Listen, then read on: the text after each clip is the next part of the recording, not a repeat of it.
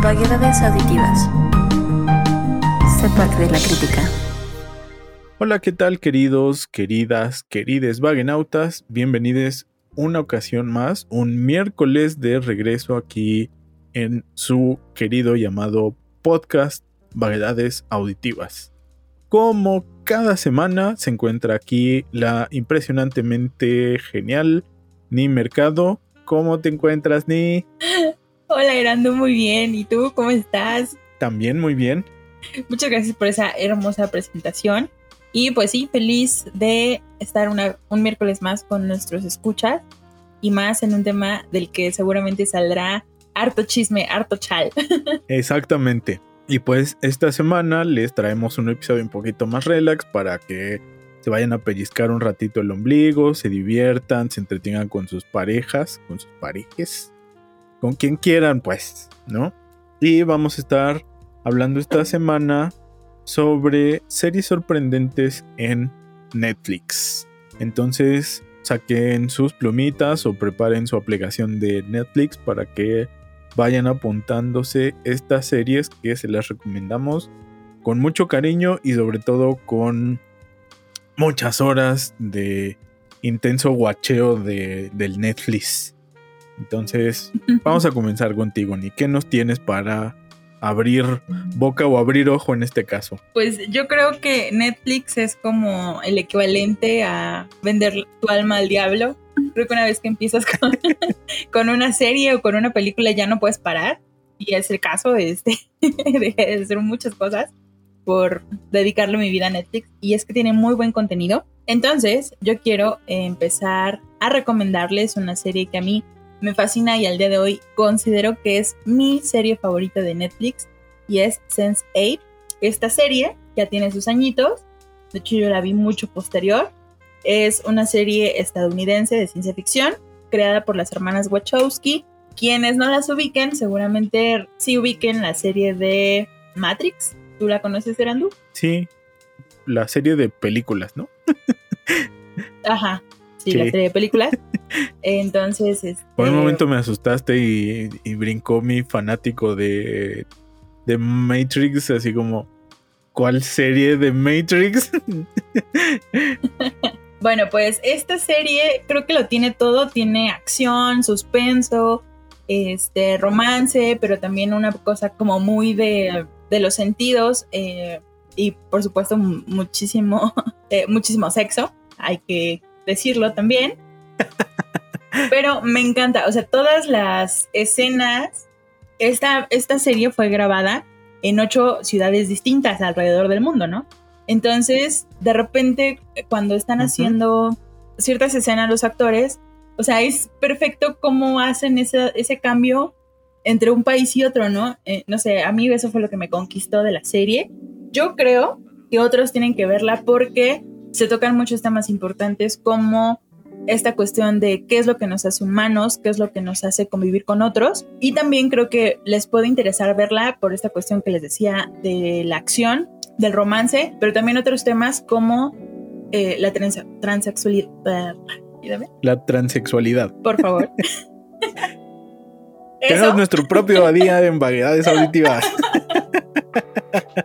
Sí, la verdad es que yo nunca había tenido un acercamiento como el que tuve con este tema de la identidad sexual, más que con esta serie, ¿no? Entonces a mí me encanta, y las escenas eróticas se me hacen súper lindas, y no sé, me encanta, ya lo dije, es mi serie favorita de Netflix. Ok, ¿y qué te aportó, digamos, ahorita que mencionabas la transexualidad? En ese sentido, o sea, cuando la viste, no sé si te pasó lo mismo que a mí, pero de inmediato pude reconocer a esta actriz maravillosa que hace el rol de una mujer que es transexual y que en la vida real es transexual. Entonces, no sé si, o sea, ¿qué te movió en el momento en el que lo pudiste ver o lo pudiste sentir como en esa onda de se está abriendo una representatividad diferente y ahora se pueden ver, ¿no? O sea, no sé qué reacciones te causó a ti, pero a mí me hizo como muy feliz el hecho de poder decir, híjole, qué bueno que haya apertura para otros en este trabajo, ¿no? De los actores, dado que en ciertos momentos era muy como el, o no sé si te llegó a pasar, pero de repente sientes que es como mucho del teatro antiguo helénico en donde solamente los hombres podían actuar, ¿no? Entonces, para el papel de un mexicano ponían a cualquiera que tuviera la piel un poquito oscura, ¿no? Ese es como, o sea, que eran como muchos estereotipos y generalmente a un gay o a un transexual lo interpretaba un hombre que finge ser transexual o que finge ser gay. Y en este sentido creo que eso también fue un cambio importante, ¿no? De Sense8, que nos brinda la posibilidad de ver a una actriz. Démosle el trans porque simplemente es una actriz, ¿no? Mira, no voy a complicar tanto. Lo único que yo quiero decir es que precisamente de esta actriz que tú mencionas, tiene una escena muy padre en la que empieza a contar como su historia de vida y la forma en la que la trataban como niño. Y eso fue lo que a mí me movió mucho, me conmovió y yo creo que es una de las escenas más ricas de la serie. Y también, por ejemplo, esta muestra de la marcha del orgullo, uh-huh, que también tiene ahí escenas muy padres. Creo que también está súper, súper linda. Pero por supuesto, o sea, la trama en sí, no manches, es una historia de 2030. O sea, está súper adelantada a su época y me dolió que la terminaran. Pero sí es mi serie favorita y yo la podría ver una y otra vez. Y te quiero invitar, Erando. ¿La quieres ver conmigo otra vez? Ok. Yes. Pero ahora cuéntame tú una. Ok. Bueno, vamos a seguir como por el mismo medio camino. Yo traigo una serie que... Híjole, no, yo la verdad es que nunca puedo decir que tengo algo favorito porque de cada cosa... de cada libro, de cada canción, algo se puede aprender. Y en este caso es una serie que me gusta mucho. No puedo decir que es mi favorita, pero está dentro de mis favoritismos. Entonces yo les voy a recomendar Sex Education. Es una serie... es de Reino Unido y básicamente se trata de cómo los adolescentes se aproximan a su sexualidad, básicamente a través de mitos que seguimos prevaleciendo a falta de una educación sexual efectiva, afectiva y real, ¿no? En esta onda de que parece que el sexo sigue siendo un tema sumamente complicado y que lo tratamos de no tratar de una forma natural, ¿no? Que se tenía que seguir tratando como... Y entonces la abejita bajó a la flor que tenía la mamá y depositó mágicamente una semilla de la que se hizo un repollo del que te trajo la cigüeña después de 9 meses. Y es como...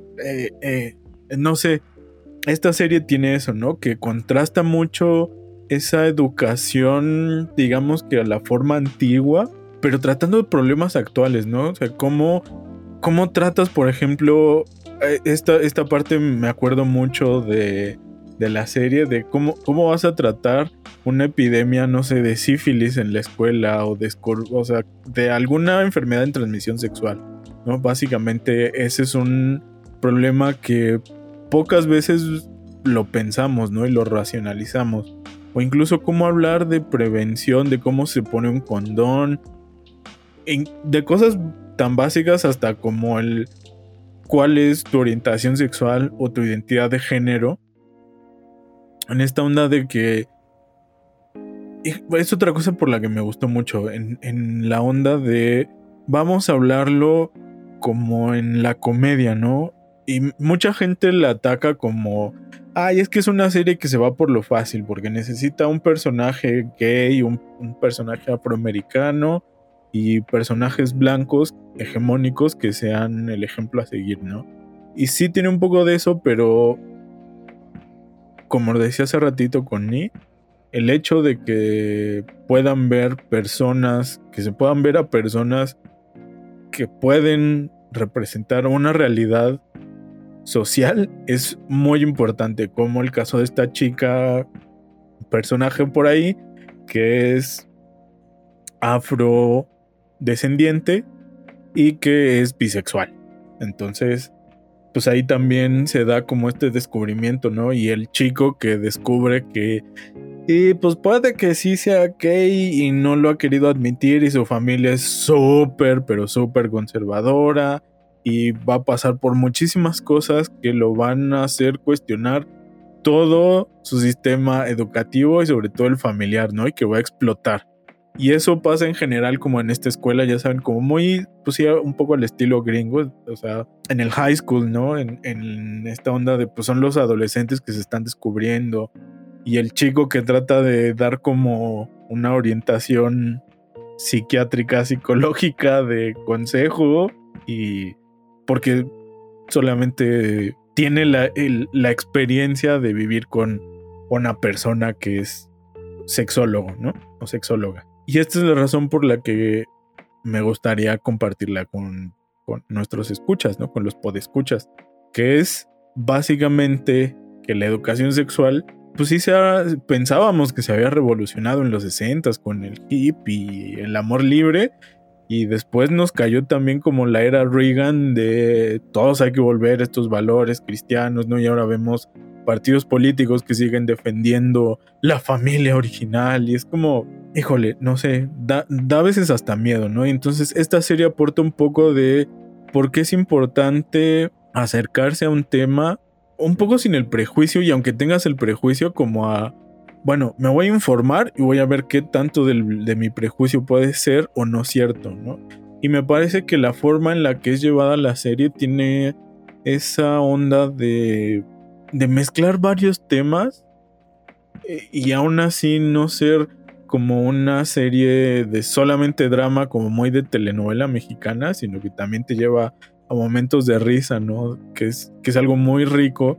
Y por ahí tiene unas referencias a una película buenísima que algunos la conocerán, y si no, vayan a ver Hedwig and the Angry Inch, porque hay muchas referencias en la película sobre en la serie sobre esta película. Entonces, esta es mi primer serie. Cuéntanos ahora una tuya, Ani. Yo amé esa serie desde que me la recomendaste, Randu, y nada más quería como hacer otro aporte. Yo creo que muchas series, sobre todo las juveniles, como que abordan este tema de la sexualidad, pero desde el hecho de ya, todos hacemos todo lo que queramos y no hay riesgos, no hay responsabilidades sobre eso. Y creo que esta serie sí se dedica como a analizar todos estos temas que mencionabas, pero también le mete a la sexualidad esa responsabilidad afectiva que creo que nos hace mucha falta y que no se había visto, o bueno, yo no la había visto como tan explícita en una serie. Y claro. Bueno, pues yo tengo una segunda recomendación que es Black Mirror. Yo no sabía de qué iba, de hecho no me llamaba la atención, pero algunos amigos me habían platicado de algunos capítulos. Y entonces cuando yo vi el capítulo 1 fue como, Dios mío, ¿qué es esto? ¿Qué acabo de ver? No lo entendía, se me hizo súper traumático, pero adictivo, pero cada capítulo nuevo era como, Dios mío, ya necesito, o sea, de verdad hasta tenía pesadillas, porque son diversos escenarios distópicos en los que la tecnología ha rebasado a la humanidad, y entonces, pues la humanidad tiene que lidiar con eso, ¿no? Tiene que lidiar con las consecuencias, pero son ejemplos tan cercanos, tan que sí pueden pasar, que por eso terminas todo traumado, o al menos ese fue mi caso. Y me gustó porque plantea, como te decía, escenarios muy reales, muy cercanos a nosotros, a los millennials y a los centennials, y creo que todos tienen que verla porque a mí me encanta como el debate ético que se puede dar a partir de ahí, de cada uno de los capítulos, porque son distintos, son diferentes escenarios, hay algunos, uno que otro que se conecta, pero cada una de las historias es distinta y te va a dejar así en shock, te lo juro. Ok, y de esta serie de Black Mirror, ¿qué es lo que más te gustó? Pues eso, las historias que son súper traumáticas. Hay algunos capítulos en específico que creo que sí se merecen una mención en especial, como por ejemplo una que se llama Blanca Navidad y hay otra, pero se me fue el nombre de ese capítulo.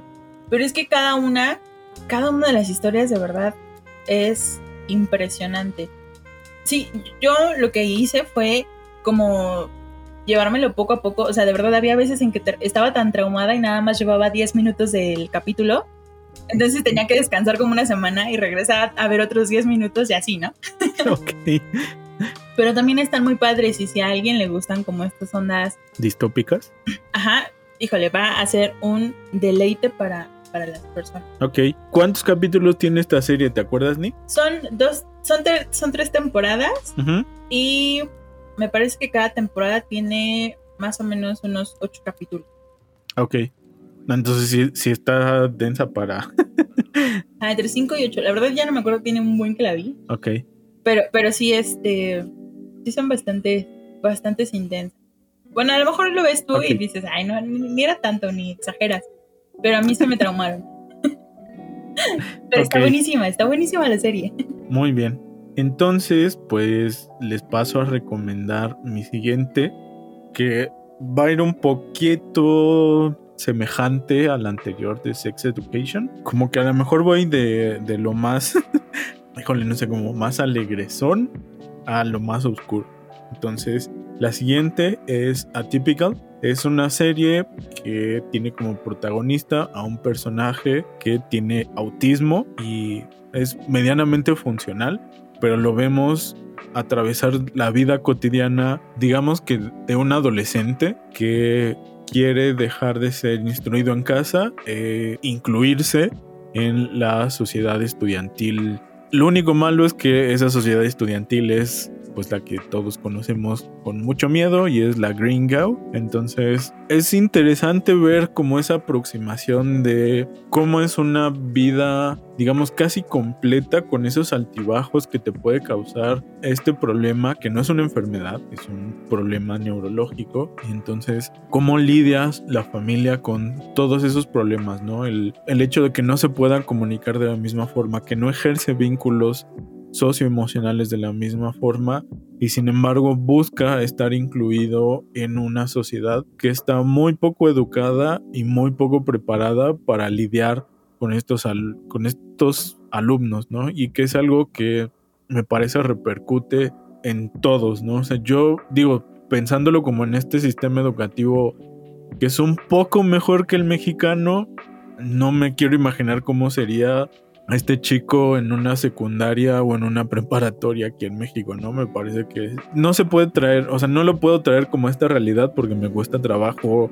imaginarme todas las carencias que se enfrentaría tanto en sector público y privado, ¿eh? Ahí sí hay que ser muy claros. Creo que si la estadounidense no está preparada, creo que la mexicana todavía menos, ¿no?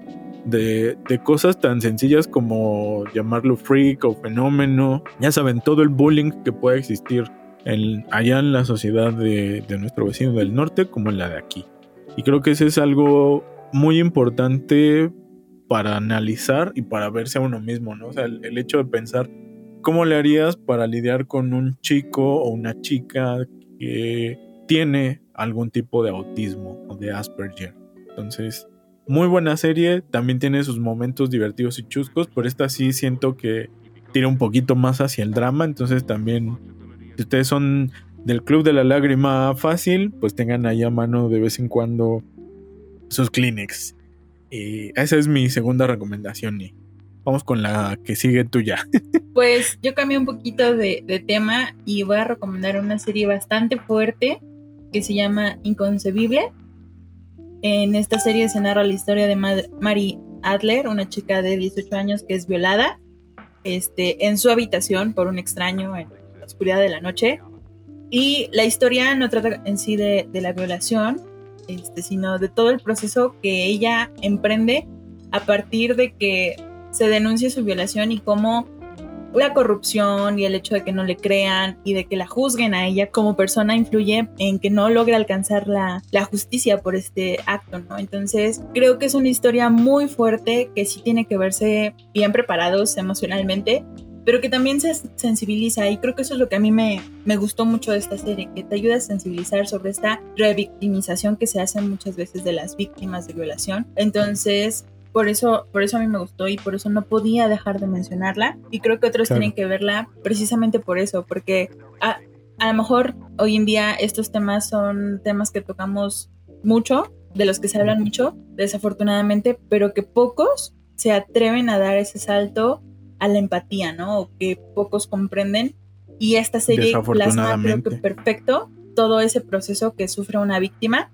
Ahora, como bien lo decías en la serie que recomendabas, esto es desde una vista extranjera, ¿no? Lo que pasa en otro país. Yo creo que si nos vamos a un inconcebible en México, sería triplemente cruel, ¿no? Pero bueno, es una serie que les recomiendo por eso, porque creo que a muchos les va a hacer conciencia. Mira, qué interesante lo que dices, porque cuando dijiste que son triples, me acordé del documental de Las tres muertes de Maricel Escobedo, ¿no? Que por ahí, no sé, creo que esa es como la realidad desafortunadamente mexicana, ¿no?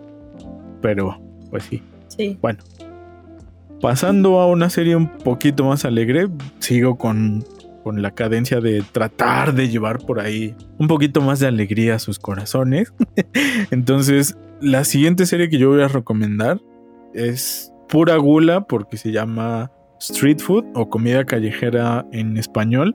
Tiene diferentes versiones, hay una versión asiática y una de Latinoamérica, y habla sobre la importancia de la comida callejera, cultural y socialmente, como abraza a las sociedades de las que se hablan. Y además de que si la ven con hambre se les va a antojar, pero les prometo que prácticamente todo. Sí hay de repente por ahí cosas como, no sé, sopa de cabeza de pescado, creo que es de Vietnam, que sí es como, y híjole, muchas gracias, pero yo creo que no la probaría. O también preparan caracoles de mar, que por ahí Ni ya nos había hablado de los caracoles preparados de su papá, que muy valiente Ni por probar caracoles. Entonces, la versión de Latinoamérica es muy rica y va desde Argentina, Perú, México. Entonces por ahí ya pueden tener una idea. Me parece que es como la predecesora de Las Crónicas del Taco. Casi no habla de los tacos, ¿no? Pero híjole, tiene unas cosas de verdad deliciosas, como el choripán argentino, que como extraño Buenos Aires solamente por sus choripanes. Y es sumamente delicioso. Pueden ver la de Corea, que también ahora está muy en boga por todas las series coreanas y BTS y el K-pop y, bueno, los doramas, ni se digan, ¿no? Entonces es muy padre poder apreciar esa parte de comida de otros lados. Y que además creo que muy pocas veces nos ponemos a pensar cómo se come en otras partes y qué se come o cómo preparan los ingredientes que nosotros conocemos típicamente, o que incluso no sabíamos que proviene algún platillo de Asia o de alguna otra parte de Latinoamérica. Entonces creo que otros la deberían de ver por el simple hecho de literalmente echarse un taco de ojo. Bueno, a menos que no les gusten los tacos de ojo, ¿verdad? Puede que no coman ojo, pero bueno, en fin, ese no es el punto, sino que vayan y traten de disfrutar un poco esos platillos, y sobre todo también que vean la importancia, ya lo hablamos en nuestro episodio de comida, por si quieren irlo a escuchar o no lo han escuchado. Es sumamente importante también ponerle atención a las comidas, ¿no? A qué es lo que estamos consumiendo, y entonces verlo, insisto, desde diferentes perspectivas culturales y de diferentes países, literalmente es una delicia al ojo, y se antoja tener un montón de dinero para viajar e ir a probar cada platillo que ahí aparece. Entonces, Street Food, tanto Asia como Latinoamérica, se las recomiendo un montón. Véanlas y traten de no morir en el antojo del intento. Bueno, pues ahora yo te voy a hablar de otra serie que se llama Desenfrenadas. Esta serie es mexicana, trata de tres chicas de la Ciudad de México, de, podríamos decir, clase alta, que deciden irse a Oaxaca un fin de semana simplemente para escapar de sus problemas, y van a conocer a una cuarta chica que las va a obligar a cambiar de rumbo en todos los sentidos. Y en un principio, con esta introducción, yo creo que muchos pensarán, y seguramente tú también lo estás pensando, Brandu, que se basa como mucho en estos estereotipos de la niña bien de la Ciudad de México con la niña problema que se van a encontrar.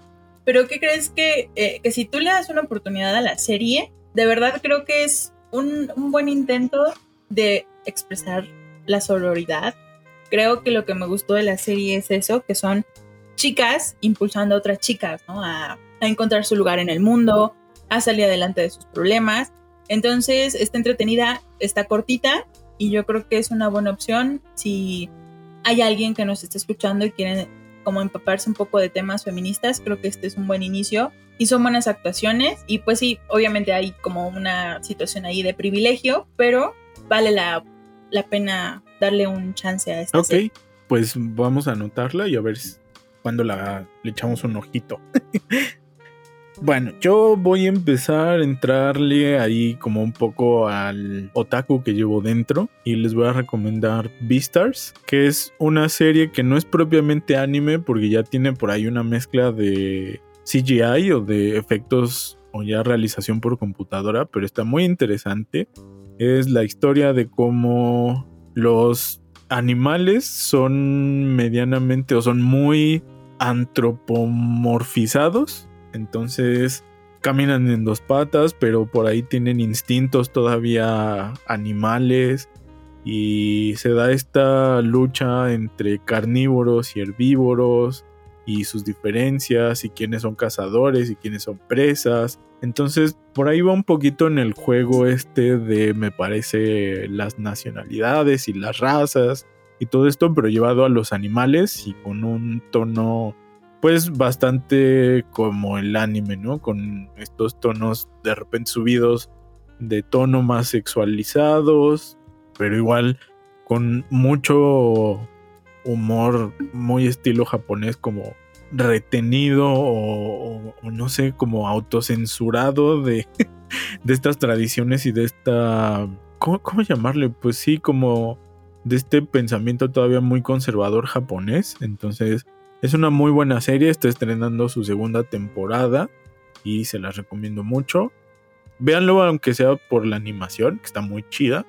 Y ya con la historia, pues ustedes van a ir viendo por ahí qué tiene interesante y qué es un Beastar. Y lo dejo ahí para que vayan, la apunten y la vayan a ver sobre todo. Perfecto. Bueno, pues yo te sigo en esta parte como ñoña de recomendación y yo voy a recomendar un dorama o una serie coreana que se llama El amor es un capítulo aparte, que es una historia de amor, igual cortitita, que me recomendó mi amiga Yesenia y que trata sobre dos amigos que por azares del destino, aunque siempre estuvieron enamorados unos del otro, terminaron en lugares distintos y cuando ella se divorcia, pues tiene que acudir a él para buscar ayuda en ciertas cosas y poco a poco se va dando este flechazo y cada uno descubre que es el amor del otro. Entonces es una serie muy rosa, muy romántica,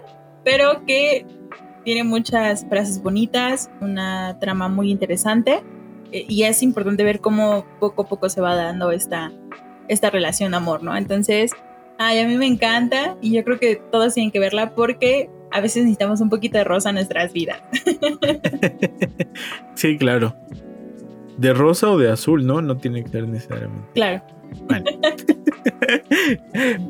Bueno, entonces voy a continuar un poquito con esta onda de lo animado. Y voy a recomendar una serie que me voló la cabeza y que no esperaba que lo hiciera. La verdad, siendo muy, muy honestos, no creí que fuera tan buena.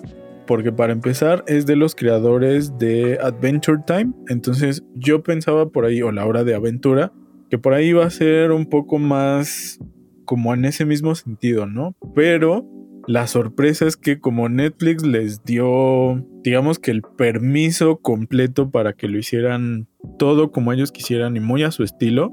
Híjole, es una serie que habla desde drogas, meditación, estados mentales... cosas prácticamente de la... o sea, les puedo decir que habla sobre la vida, básicamente. Pero con una animación súper trippy, no sé cómo decirlo, como muy psicodélica. Muy como que no tiene nada que ver lo que estás viendo en la pantalla con lo que están hablando. Y el personaje principal se dedica a hacer un podcast espacial, dimensional. Entonces, híjole, no sé, es súper interesante porque te lleva a un viaje literalmente increíble. Habla sobre la muerte, sobre la separación, sobre el nacimiento, sobre el amor, sobre las familias Y eso es algo que es sumamente impresionante cuando te pones a pensar como, ah, bueno, es una serie animada, ¿no? No te esperas que pueda llegar a ser tan profunda y que haga reflexiones tan importantes como tener una conversación literalmente con la muerte, ¿no? O sea, con ese personaje entrañable para muchos de nosotros como es la Calaverita con su guadaña, pero le hace una entrevista y se van a ir platicando sobre lo que es la muerte, cómo surgió toda esta onda de los funerales y del embalsamamiento y cómo han hecho ahora ya negocios y etcétera, etcétera. Pero se las recomiendo muchísimo y vayan con la mente lo más abierta y traten de no prestarle en un primer momento demasiada atención a lo que pasa con los dibujos animados, porque a veces uno se va y se distrae con los dibujos y es como, ¿qué demonios estoy viendo? Y te quedas como en ese viaje de, no entiendo qué está pasando en esos dibujos y te pierdes de la conversación. Entonces también tratan de ir como, a ver, voy a verla solamente poniéndole atención a la conversación y ya después veo lo que está pasando, ¿no? Entonces ahí es cuando uno se queda como, ¿qué demonios acabo de ver, de escuchar, de sentir? Y es eso, que es una serie muy para sentir, para descubrirse en un modo como muy inesperado, porque se los prometo que si la van a ver, si no la han visto, que no esperarían ese tipo de reflexiones en una serie animada. Interesantísimo.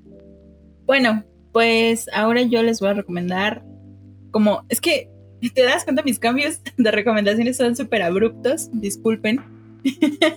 Pero bueno, pues obviamente somos fanses de Leyendas Legendarias y yo creo que eso nos hace también como un poco investigadores de sillón, como dice.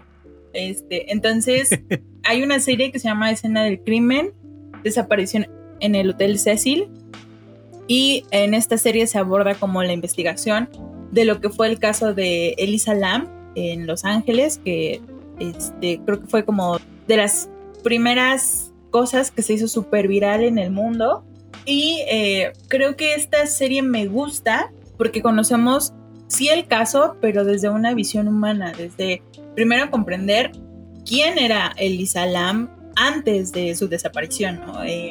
Todos estos elementos que la conformaban, que la hacían una persona, ¿no? Porque hoy en día podemos considerarla solo como ese fenómeno, ¿no? De no saber qué le ocurrió.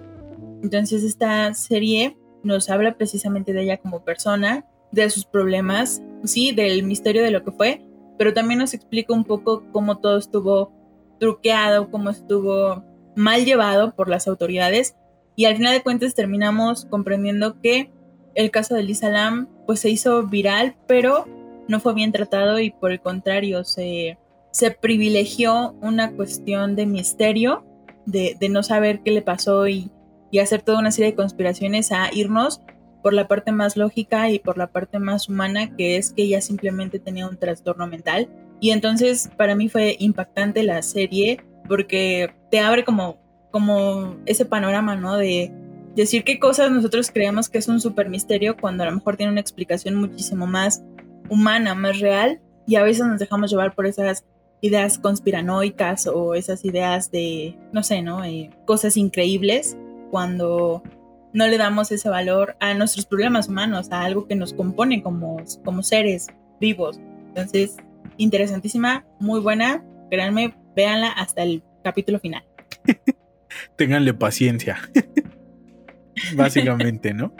Pues sí.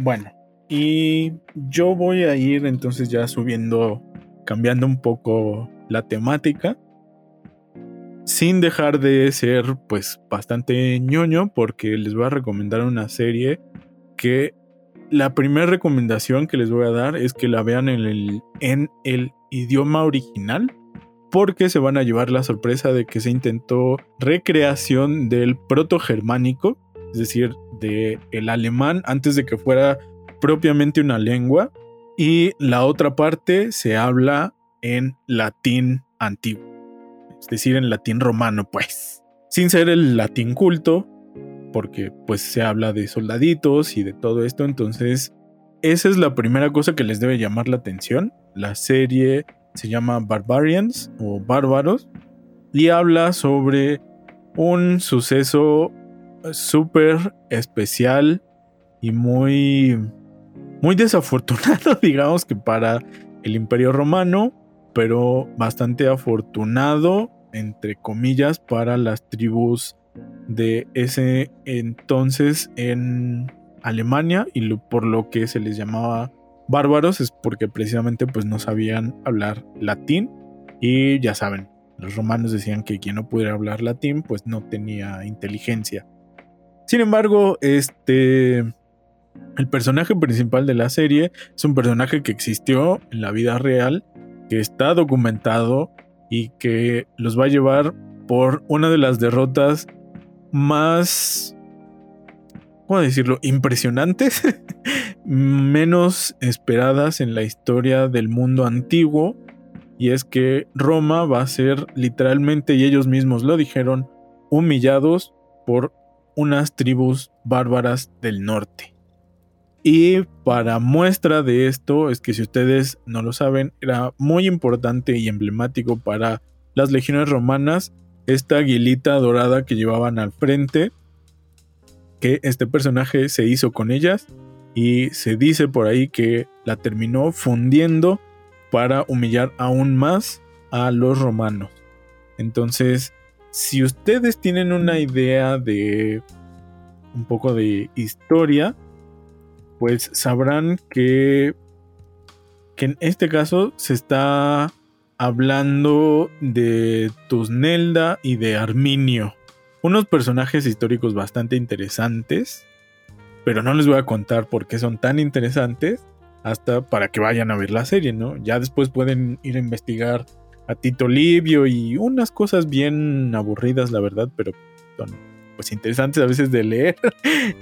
Y espero que la vayan a ver, sobre todo por esa reconstrucción lingüística que me parece muy interesante, sobre cómo sonaba el alemán antes de que fuera una lengua propiamente, y sobre todo también el latín, porque a mí siempre que, bueno, yo sí tomé latín en la prepa, y siempre que trataba de hacer las traducciones y de ver cómo se escribía todo, era como, si el español se me hace complicado, el latín se me hacía como complicado y aburrido, y era como, qué flojera cómo se escucharían todos hablando así como en latín culto, ¿no? Entonces, bueno, ahí tienen una aproximación al latín, hablan latín, que es una cosa pues bastante interesante, y véanla para que vean cómo es que Roma se fue al caño por uno de sus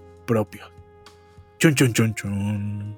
Interesantísimo. Y sí, queridos escuchas, yo también me sentí humillada con ese, y yo también tomé latín en la prepa. Bueno, pasamos a la siguiente serie.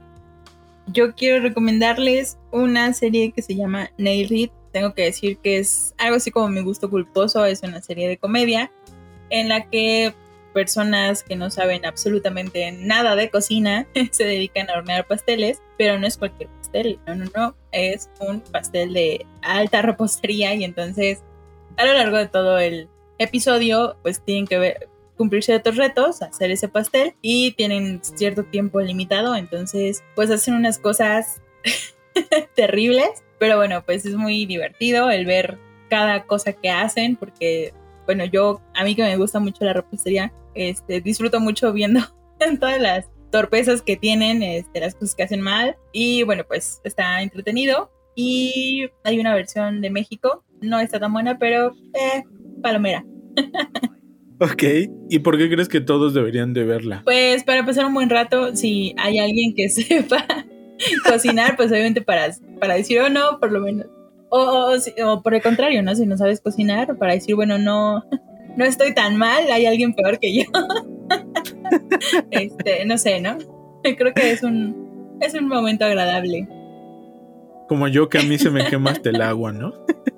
Bueno, pues vamos yéndonos un poquito más oscuros voy a recomendar una serie que me ha encantado. La última temporada, he de decir que me decepcionó, pero la vi igual porque soy muy fanático de ese estilo vintage, en particular de esta serie. Y creo que a lo mejor con eso ya van a poder saber que hablo de Stranger Things. Entonces, híjole, es una serie que las dos primeras temporadas yo las amé, la verdad, así siéndoles muy honesto.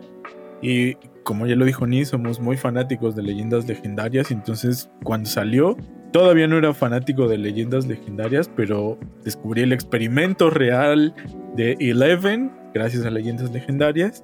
Entonces es algo que pudo haber pasado. ¿Quién sabe?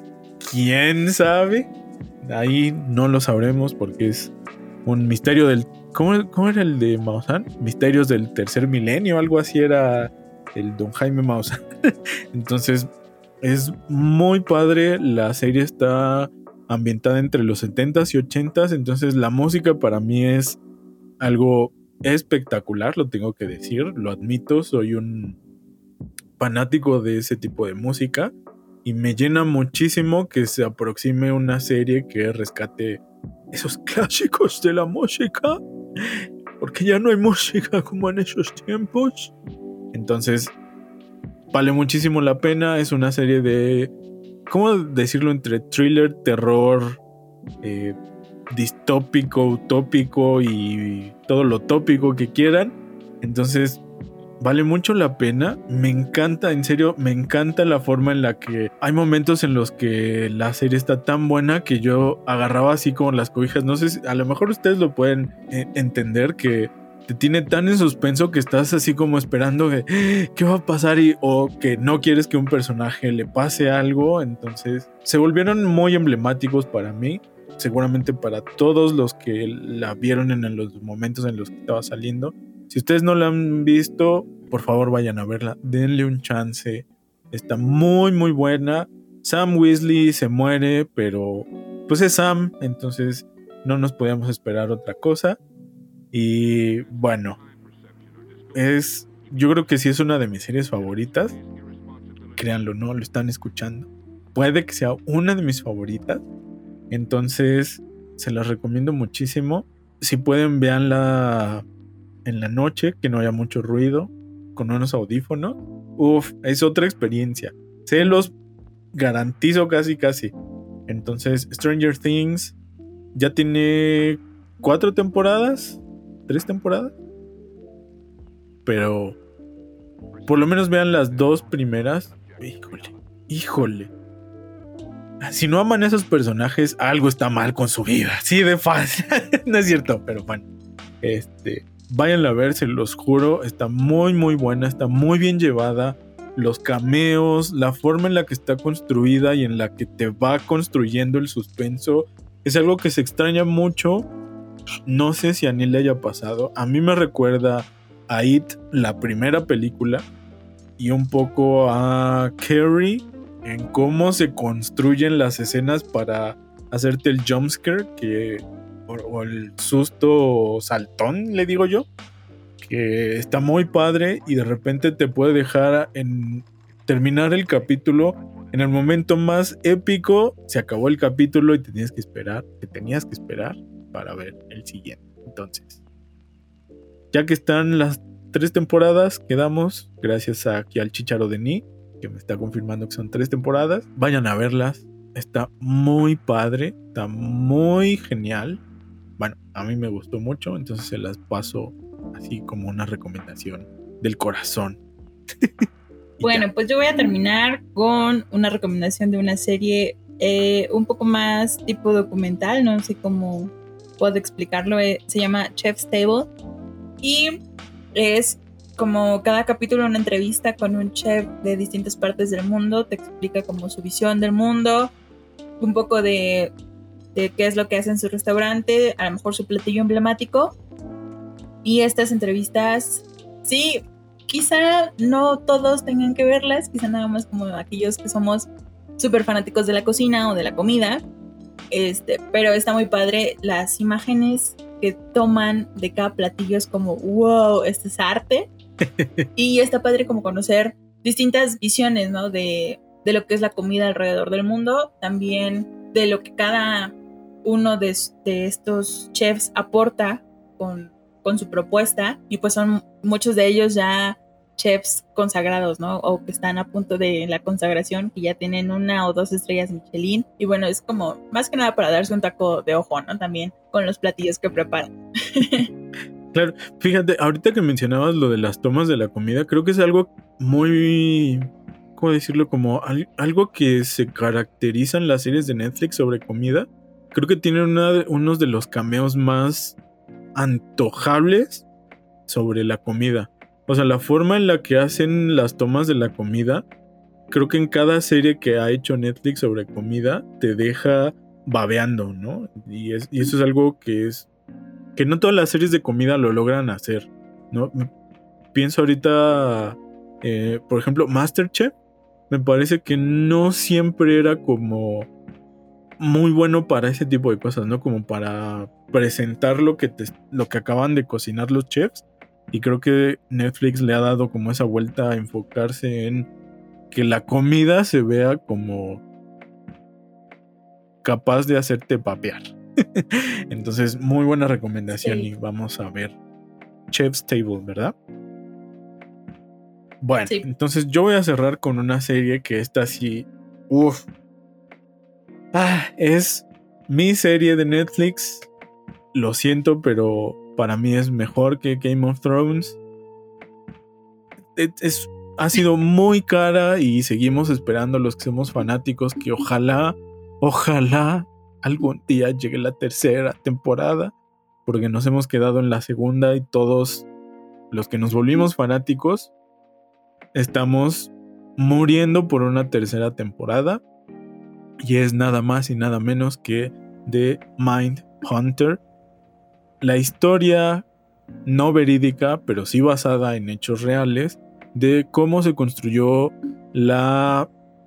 No es agencia, es la unidad de investigación de comportamiento del FBI, y se basa en las entrevistas, conclusiones e hipótesis que se fueron haciendo alrededor de los asesinos seriales más notables y sobresalientes de Estados Unidos, ¿no? Que los llevaron a tener el título de... ¡Ay, no! Ese es otro podcast. Pero que los hicieron famosos. Y entonces por ahí está un personaje... Es muy chistoso porque el personaje principal podrías decir que son los agentes, pero al mismo tiempo que son los asesinos seriales, como Ed Kemper, que... Híjole, también han tenido un casting buenísimo. Creo que eso es algo de lo que todos deberíamos de ver la serie, solamente por el casting tan brutalmente cercano a los diferentes asesinos seriales, ¿no? Me acuerdo, creo que Ed Kemper y Charles Manson son como los más así increíbles personajes que uno podría jurar que destaparon el ataúd o clonaron a Manson y órale, vente a actuar a ti mismo, ¿no? Es muy bueno y también un poco muy terrorífico porque cuenta la historia de uno de los asesinos seriales que se tardaron más tiempo en atrapar, que fue el caso de BTK, pero que la historia sigue estando inconclusa porque solamente se ha quedado en 2 temporadas y solamente te dan así como probaditas de BTK. Por ejemplo, no han hablado del asesino del Zodíaco. Muchos otros asesinos se han quedado ahí, que todavía nos falta. No han llegado hasta los 80s. Entonces, vayan a verla por piedad. Si ustedes son fanáticos de Leyendas Legendarias, Mindhunter es un must. Es decir, es casi una obligación. Es una serie que además fue tan cara porque está sumamente bien ambientada. Se tomaron, híjole, muchísimo esfuerzo en recrear los autos, las modas, incluso los edificios. No sé si todo el mundo que sea fan de Mindhunter lo sepa, pero trataron de ir a los edificios originales de las prisiones originales y reconstruir lo más posible de esas prisiones por adentro en un set. Entonces se basaron en todas las fotografías, en los planos arquitectónicos originales, e hicieron recreaciones de las prisiones en donde se encontraban algunos o todos los asesinos seriales en los que entrevistan. Y el irte dando cuenta de cómo piensa un asesino serial asusta, pero te da un poco de tranquilidad de que hay personas que se esfuerzan en tratar de entender lo aparentemente inentendible que fueron los asesinos seriales por mucho tiempo, y que antes no figuraba incluso la palabra o el término asesino serial, ¿no? Eran asesinos consecutivos. Y bueno, ahí van a ir pudiendo ver cómo llegamos al boom, supongo, de los asesinos seriales en los 80s, pero vale muchísimo la pena verla. Ya se habrán dado cuenta por mi tono de voz que es preciosa la serie, por más terrorífica que pueda parecer. Es una de esas series que dices, está muy bien hecha, y si no te atrapa el tema de los asesinos seriales, por lo menos las actuaciones y toda la construcción de la serie en sí vale muchísimo la pena. Entonces es mi última recomendación, pero es la más importante hasta ahora. Súper. Sí, y yo creo que también otra cosa que atrapa de Mindhunter es como este debate que tenían interno de necesito investigar y entrevistar a este asesino, pero es despreciable, pero necesito que me dé información, pero yo no quiero porque no empata con mi forma de pensar. No sé, eso a mí, wow, me encanta esa serie. Sí, también, claro. Sí, porque además te lleva también como esa, como bien lo decías, ¿no? Como esa dicotomía de... Pero ¿de qué otra forma pueden saber cómo piensa un asesino serial si no es haciéndole entrevistas, ¿no? Y entonces, por ahí, si ustedes quieren ir a ver otra serie, están los... ¿Cómo es? Las grabaciones de Ted Bundy. Uy. También. Uf. Pero no hubieran podido atrapar a Ted Bundy si no hubieran habido las entrevistas, por ejemplo, a Ed Kemper. Me parece que nunca lo hubieran logrado aprender. Y aún hoy, como 30 años después del asesino del Zodíaco, seguimos sin saber quién fue el asesino del Zodíaco. Entonces, uy, váyanla a ver, por favor. Bueno, Erandu, pues si te parece, creo que hemos llegado al final de nuestro episodio de hoy. Agradecer a todas las personas por escucharnos, recordarles que estamos en todas las redes sociales como Vaguedades o Vaguedades MX, Instagram, Facebook, YouTube, hasta en Telegram andamos. Twitter, efectivamente. Entonces ahí nos pueden seguir, dejarnos sus comentarios sobre qué les parecen nuestros episodios. Y no olviden que todos los miércoles estrenamos un nuevo episodio y lo encuentran en todas las plataformas que terminan en podcast o que no terminan en podcast, como Spotify y Deezer, pero en todas las plataformas de streaming que tengan la opción de escuchar podcast, nos van a poder encontrar, escucharnos y disfrutar estas pláticas. Entonces ya tienen series para estas vacaciones, que seguramente no les han de faltar, pero como vamos otra vez en repunte de pandemia, ahí están recomendaciones para que no se aburran y se entretengan un ratito, ¿no? Así es. Entonces, pues, hasta aquí llegó el chal de hoy y nos vemos el siguiente miércoles. Síganse cuidando, muchachos, esto todavía no acaba. Vacúnense, no abusen de las vacunas de otros lugares, y nos vemos la próxima semana aquí en Vaguedades Auditivas. Bye bye. Chaito. Vaguedades Auditivas. Sé parte de la crítica.